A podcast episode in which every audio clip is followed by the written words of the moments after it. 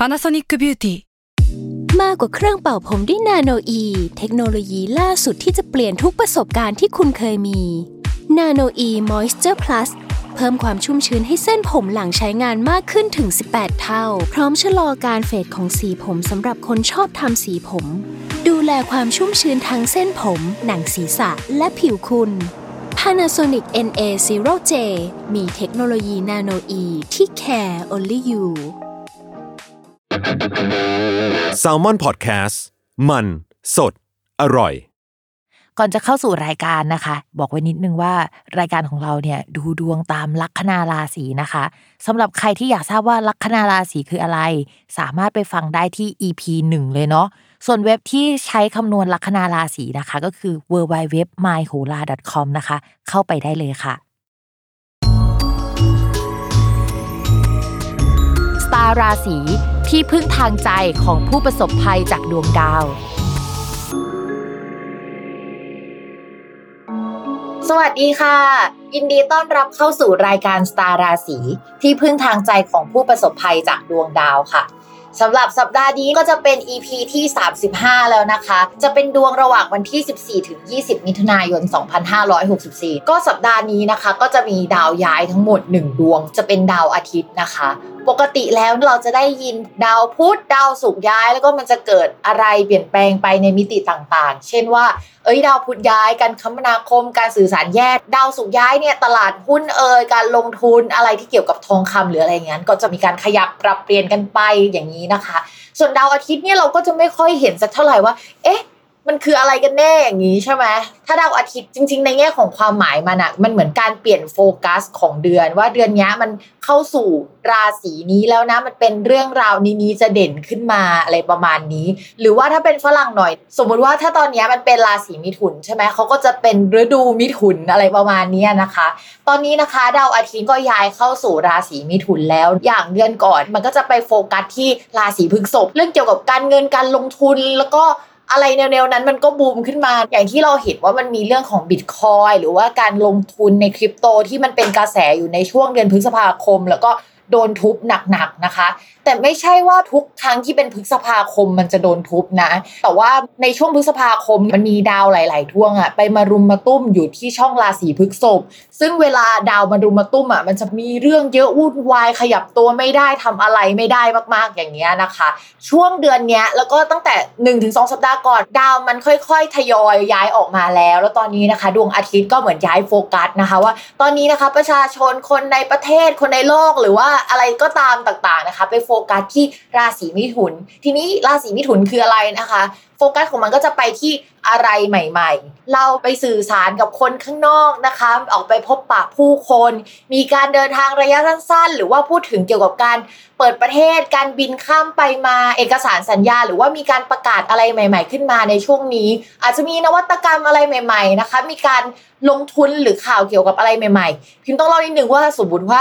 เป็นการลงทุนเราจะคิดถึงพวกดาวศุกร์หรือราศีพฤษภแต่ในยุคสมัยใหม่อะ พิมพ์ไปนั่งฟังเรื่องเกี่ยวกับบิตคอยมาคอไอเดียของบิตคอยอะมันเหมือนอยากจะปลดแอก เรื่องระบบการเงินอะในยุคเก่ามีพวกธนาคาร พวกรัฐบาลอะเข้ามาเหมือนควบคุมต่างๆทำให้เราไม่สามารถทำอะไรบางอย่างได้ หรือว่าจะต้องมีแนวคิดอยู่ภายใต้กรอบของกฎหมายของกฎของรัฐบาลอะไรอย่างเงี้ยแต่ว่าบิตคอยอะมันมีความคิดเหมือนจะปลดแอกจากสิ่งนั้น เป็นอะไรใหม่ ๆ เป็นเทคโนโลยีใหม่ ๆ ที่เกิดขึ้นมา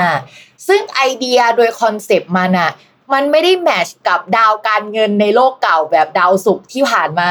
ทองเนี่ยคือดาวศุกร์นะคะ ทีนี้มันเป็นอะไรใหม่ๆอะแล้วมันดันไป match กับ concept ของความเป็นดาวพุธเพราะฉะนั้นเนี่ยเรามองว่าก็มีความเป็นไปได้นะที่เดือนนี้ คนก็ยังโฟกัสไปที่การลงทุนเหมือนกัน แต่ว่าเป็นการลงทุนแบบดาวพุธ อะไรที่มันดูเป็นเครือข่าย การสื่อสาร การคมนาคม หรือการเดินทางระยะสั้น ๆ อะไรแนวนี้รวมถึงบิตคอยน์และถ้าประเด็นในประเทศไทยเนี่ยก็อาจจะมีประกาศอะไรที่เกี่ยวกับการเปิดกิจการ หรือปิดกิจการ หรืออะไรแนวๆนี้เข้ามาเหมือนกับว่าเป็นเรื่องใหญ่ ๆ ที่จะต้องพูดคุยกันน่ะนะคะ จริงๆ เรื่องการเปิดกิจการ หรือว่าการกลับมาขยับเคลื่อนไหว มันก็เกิดขึ้นได้นะคะ เนื่องจาก สัปดาห์นี้เนี่ยเป็นสัปดาห์ที่ดาวพุธกลับมาเดินเป็นปกติแล้ว อันแรกก็คือดาวอาทิตย์ย้ายเข้าสู่ราศีมิถุน ซึ่งราศีมิถุนมีดาวจำตัวเป็นดาวพุธนะคะ อันนี้คือข้อแรก ข้อที่ 2 ดาวพุธเป็นปกติ นั่นก็หมายความว่าโอเค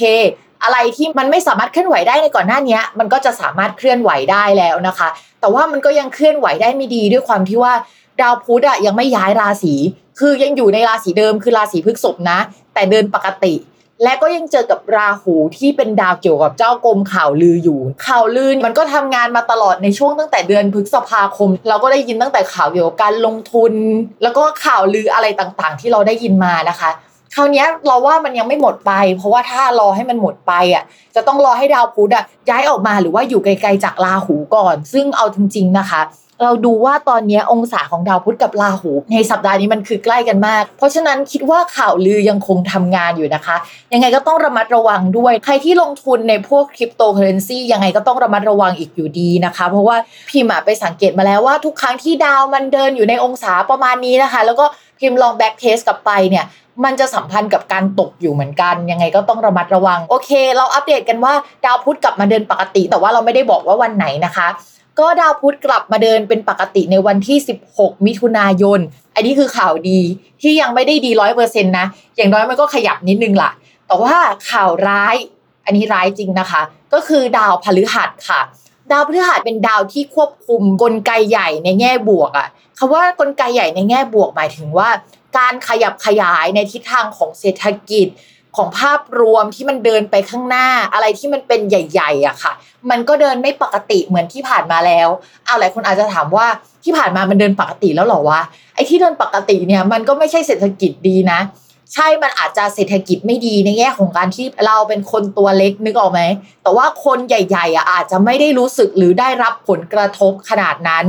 คำว่าไม่ได้รับผลกระทบอะไม่ได้หมายความว่าเราวัดผลกันตั้งแต่ตอนปีก่อนเฮ้ยเกิดโควิดนะแต่เราวัดผลกันตั้งแต่ช่วงนี้นี้อะคือก่อนหน้านี้ที่มันเริ่มดีขึ้นมา มันอาจจะยังไม่ได้รับผลกระทบโดยตรง อาจจะเป็นทางอ้อมอยู่ แต่คราวเนี้ยคือเขาจะเริ่มรู้เช่นเห็นชาติแล้วว่าเฮ้ยจริง ๆเศรษฐกิจมันแย่จริงว่ะคนที่เคยพูดว่าเฮ้ยเศรษฐกิจมันเดินไปข้างหน้าชีวิตยังโอเคอยู่อะเขาจะเริ่มรู้แล้วว่า มันไม่ใช่อย่างที่คิด อะไรที่มันเหมือนขยับขยายไปก่อนหน้านี้ มันอาจจะเป็นการขยับขยายแบบหลอกลวงประมาณหนึ่งแล้วเราก็จะเริ่มเห็นแล้วว่ากราฟของมันค่อยๆชะลอตัวลง ทีนี้เมื่อสัปดาห์ที่แล้วพิมพูดไปว่าความสัมพันธ์ระหว่างดาวพฤหัสกับการย่อตัวหรือว่าการหดตัวของคนที่ติดเชื้อโควิดใช่ไหมว่ามันสัมพันธ์กันว่าถ้าดาวพฤหัสอะมันไม่เดินไปข้างหน้า ช่วงที่มันชะลอตัว มันมีแนวโน้มว่าจะติดน้อยลงแต่สำหรับปีนี้พิมพ์ก็ไม่รู้เหมือนกันนะ เอาจริง ๆ คือพิมพ์พูดไปแล้วสัปดาห์ที่แล้วว่า มันอาจจะเป็นแบบนั้น แต่ด้วยความที่ปีนี้มันเป็นปีที่ดาวพุธดาวประจำประเทศของเราอะนะทุกคนมันเป็นดาวกาลกินี ทีนี้ดาวพุธอะแล้วก็ราศีมิถุนหรืออะไรอย่างเงี้ย มันก็จะพูดถึงอะไรที่มันเกี่ยวกับระบบหายใจปอดอย่างนี้ได้ด้วย มาดูอย่างนี้พิมพ์ก็ไม่ชัวร์เหมือนกัน เพราะฉะนั้นระยะเนี้ยถ้าให้พูดกันจริงๆ ก็ยังคงเป็นระยะที่ต้องระมัดระวังอยู่ แต่เศรษฐกิจอะถอยตัวลงแล้วนะ คือพิมพ์พูดจริงๆนะทุกคนถ้าคิดจะเปิดธุรกิจกิจการอะต่อให้ดวงตัวเองในปีหน้า อยู่ในแก๊งราศีที่ดีอะเช่นโอเค ปีหน้าราศีมีนดีขึ้น ปีหน้าราศีกันดีขึ้นอย่างเงี้ยแต่พิมพ์ก็ไม่แนะนำให้เปิดกิจการที่มันเป็นหน้าร้านจริง ๆ นะสำหรับคนที่จะเปิดภายในประเทศนะ เพราะว่าดวงประเทศของเราอะ ยังไม่ดีต่อเนื่องกันอีกหลายปีเลย เช่น 2565 ก็ยังไม่ดี 2566 มันจะมีดาวสองดวงนะคะ ไปทับดวงเมือง มีทั้งราหูราหูทับฟังก็ไม่ดีแล้วใช่ไหมแล้วดาวพฤหัสมาทับ จริง ๆ แล้วเนี่ยดาวพฤหัสท่าในของดวงเมืองอะมันจะมีทั้งดีและไม่ดีแฝงอยู่ในตัว เพราะฉะนั้นเนี่ยสองอันนี้มาทับก็คือ มันอะไรสักอย่างอีกแล้วอะทุกคนนึกออกไหมเพราะฉะนั้นจนถึง 2566 2567 พิมพ์ยังไม่เห็นแนวโน้มที่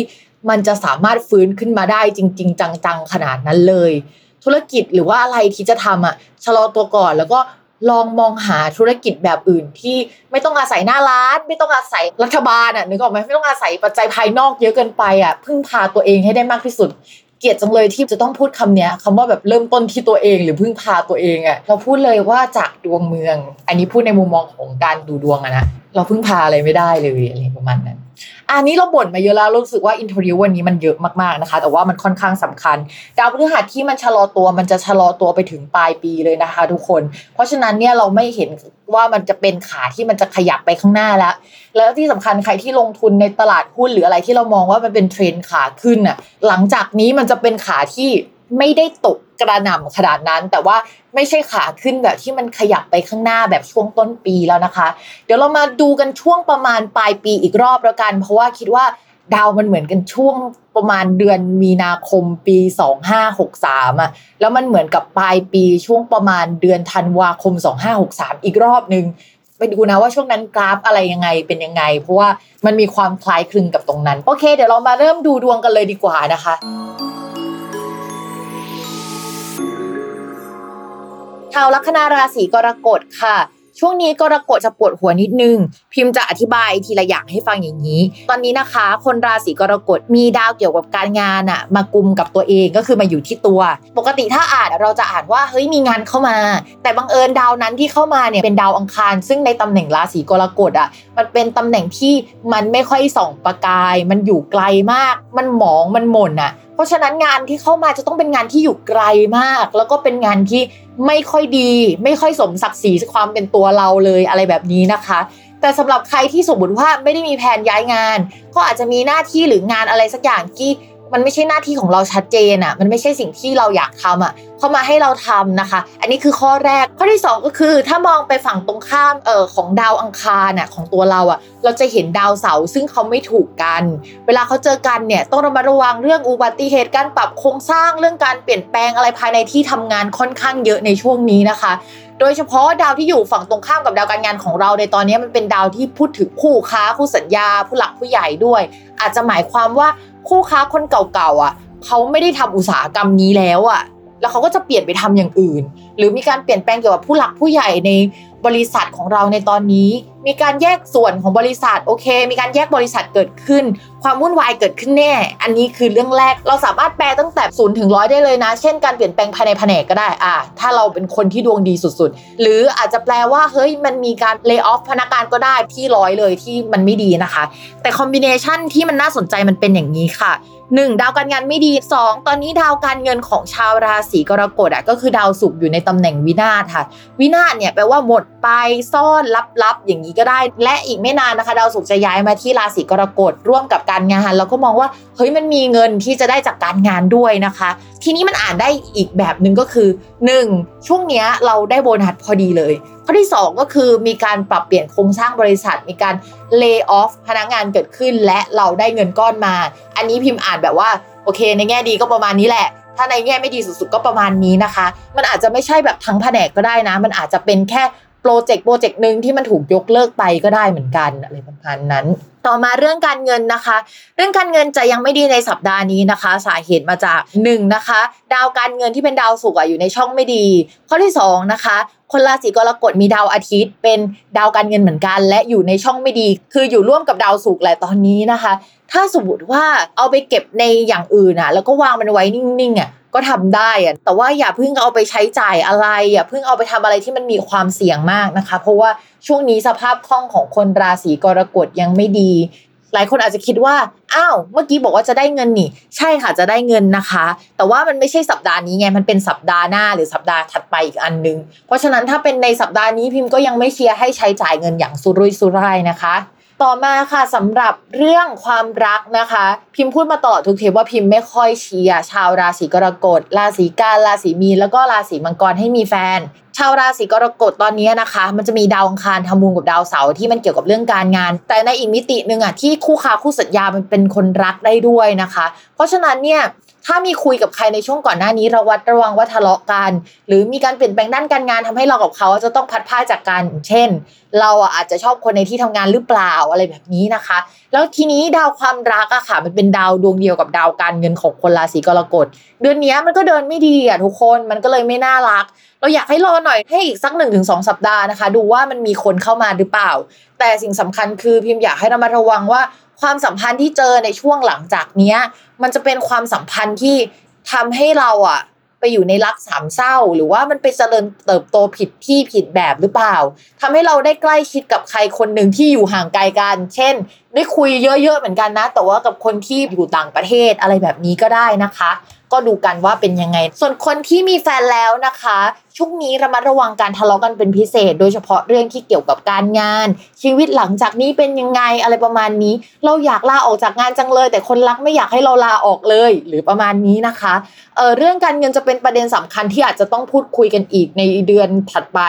หรือว่าเอาใกล้ๆที่สุดคือ1นถึงสสัปดาห์นี้ก็น่าจะได้คุยกันแล้ว เรื่องความรักเนี่ยก็ยังคงเป็นระยะที่ต้องระมัดระวังอยู่นะคะ ใครที่เลิกรากันไปอะราศีกรกฎที่มองว่าสัปดาห์ที่ผ่านๆมาเนี่ยน่าจะมีการเลิกรากับใครไปได้ หรือว่าทะเลาะกับคนรักได้นะคะ อาจจะมีกลับมาหน่อยๆ แต่ว่าการกลับมาก็อาจจะทำให้เรารู้ว่าเฮ้ยเรากับเขาไปกันไม่ได้จริง ๆ หรือว่าก็มีอะไรให้ห่างอยู่ดีนะคะ ก็ลองดูว่ามันจะ work ได้ไหมหรือมันโอเคไหมถ้ามันไม่ work นะในแง่ทางดวงอะ่ะเราก็พูดจริง ๆ ว่า เนื้อคู่มันก็ห่างกันได้ มันก็เลิกลากันได้ มันก็จากกันได้อะไรประมาณนั้นนะทุกคน